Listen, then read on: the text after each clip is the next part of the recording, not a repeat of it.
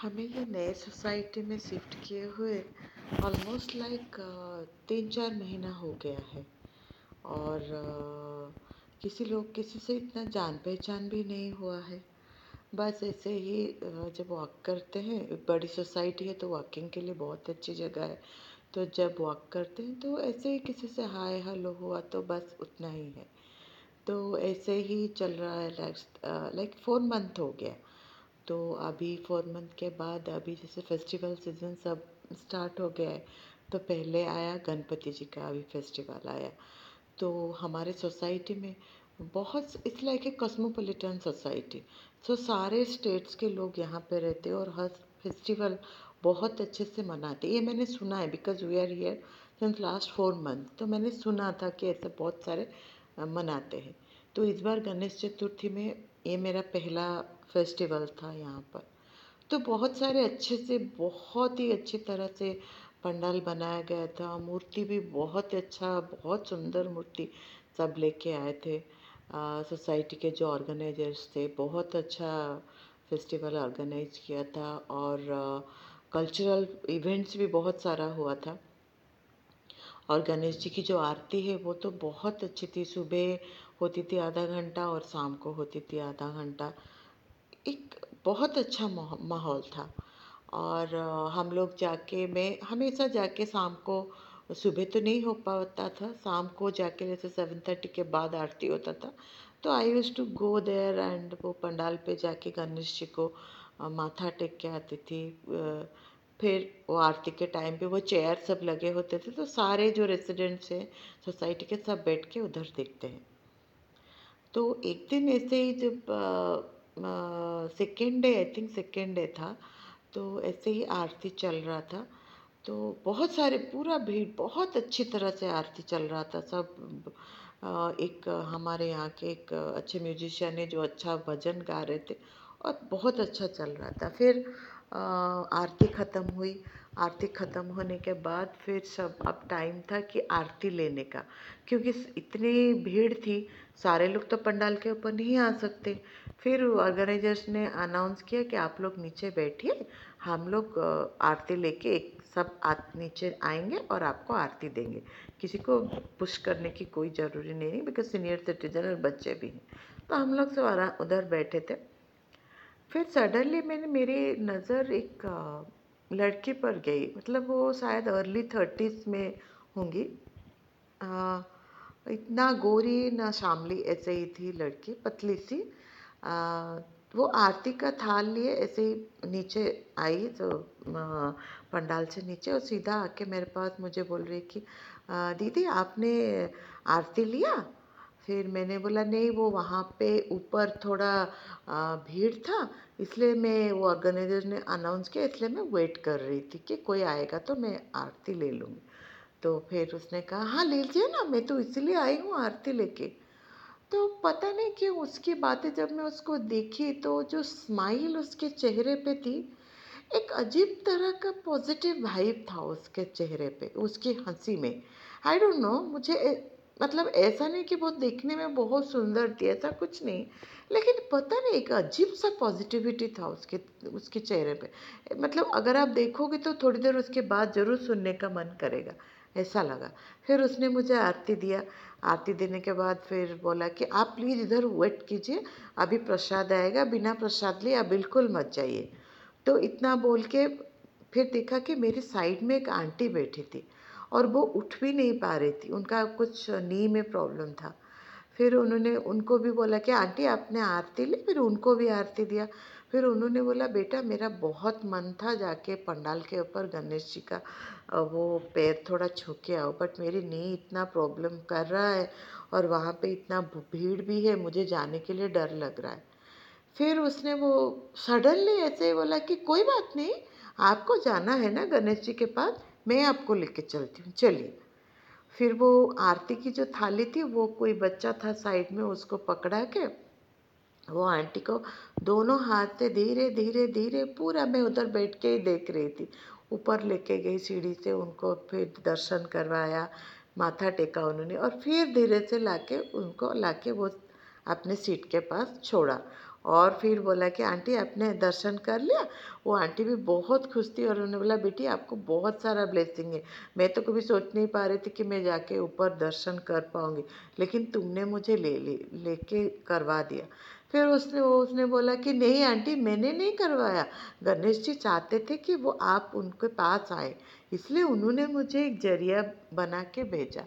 पता नहीं क्यों, तब तक मुझे उसकी बातें बहुत मतलब एक तरह से खींच रही थी पूरा। फिर मुझे लगा, शायद वो ये बिल्डिंग, अपार्टमेंट शायद ये सोसाइटी में बहुत दिनों से होगी, इसलिए सबसे इतनी घुल मिल रही है। क्योंकि मैं वहाँ पे बैठ के नोटिस कर रही थी कि वो हमारे पास से जाने के बाद बच्चों के साथ भी, बच्चों को भी प्रसाद दे रही थी। बच्चों के साथ, बच्चे बन के उनके साथ मतलब हँसी मज़ाक करके उनको प्रसाद दे रही थी, आरती दे रही थी। फिर और भी बहुत सारे लोग थे जो बहुत पीछे रह गए थे, खड़े हुए थे, उनको सीट नहीं मिल रहा था, उनके पास भी जा रही थी। तो मैं, मैंने वो देख के ला, मुझे लगा कि शायद वो यहाँ पे बहुत दिनों से रहती है, इसीलिए शायद सबसे इतनी ज़्यादा घुल मिल गई है।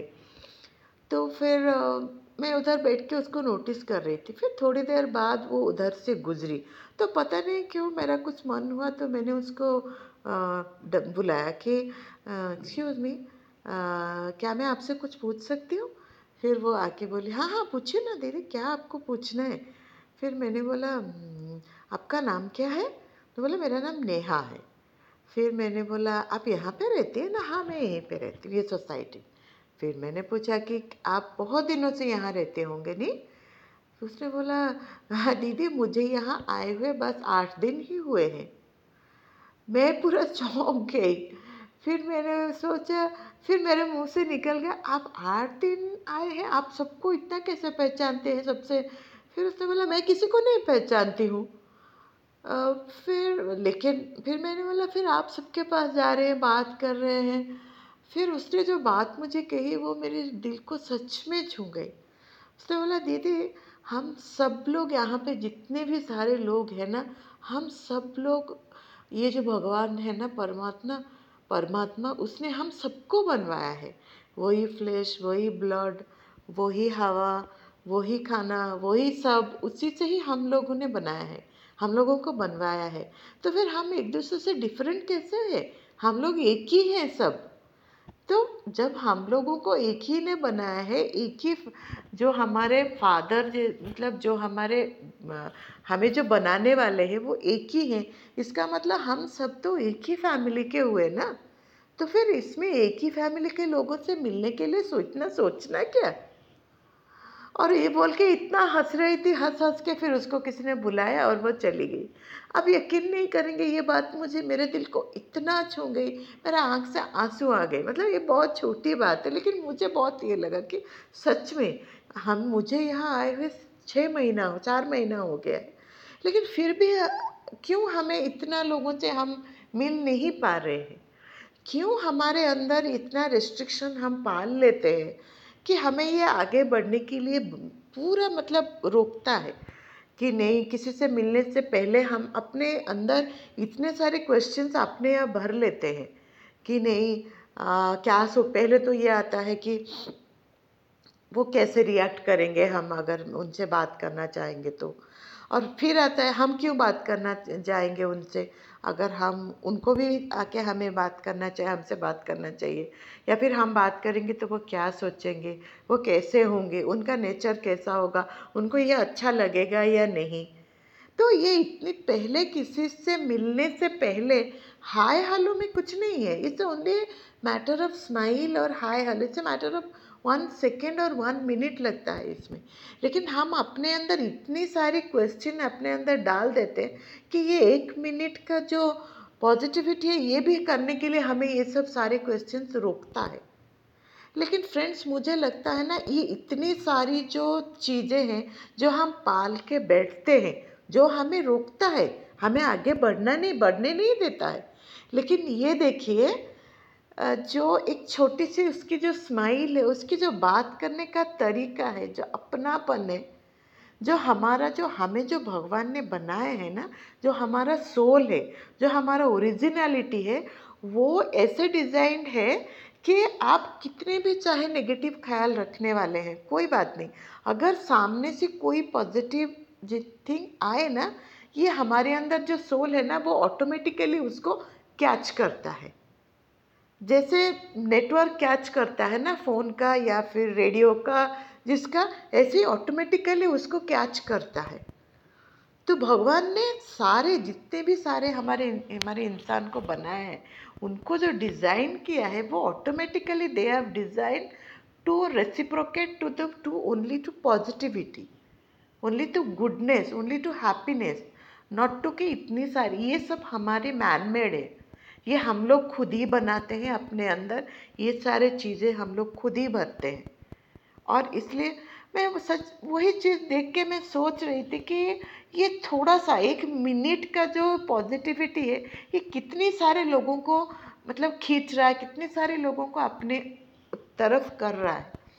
तो अगर हम सारे लोग, ये मैं ये नहीं बोल रही हूँ कि ये सब मतलब कर, ये कम से कम ये ट्राई तो कर सकते हैं, एक स्माइल तो रख सकते हैं अपने अंदर कि क्या हुआ? अगर हम अपने तरफ़ से भी जाके किसी को हाय हेलो भी बोल दिए तो इसमें कुछ गलत नहीं है।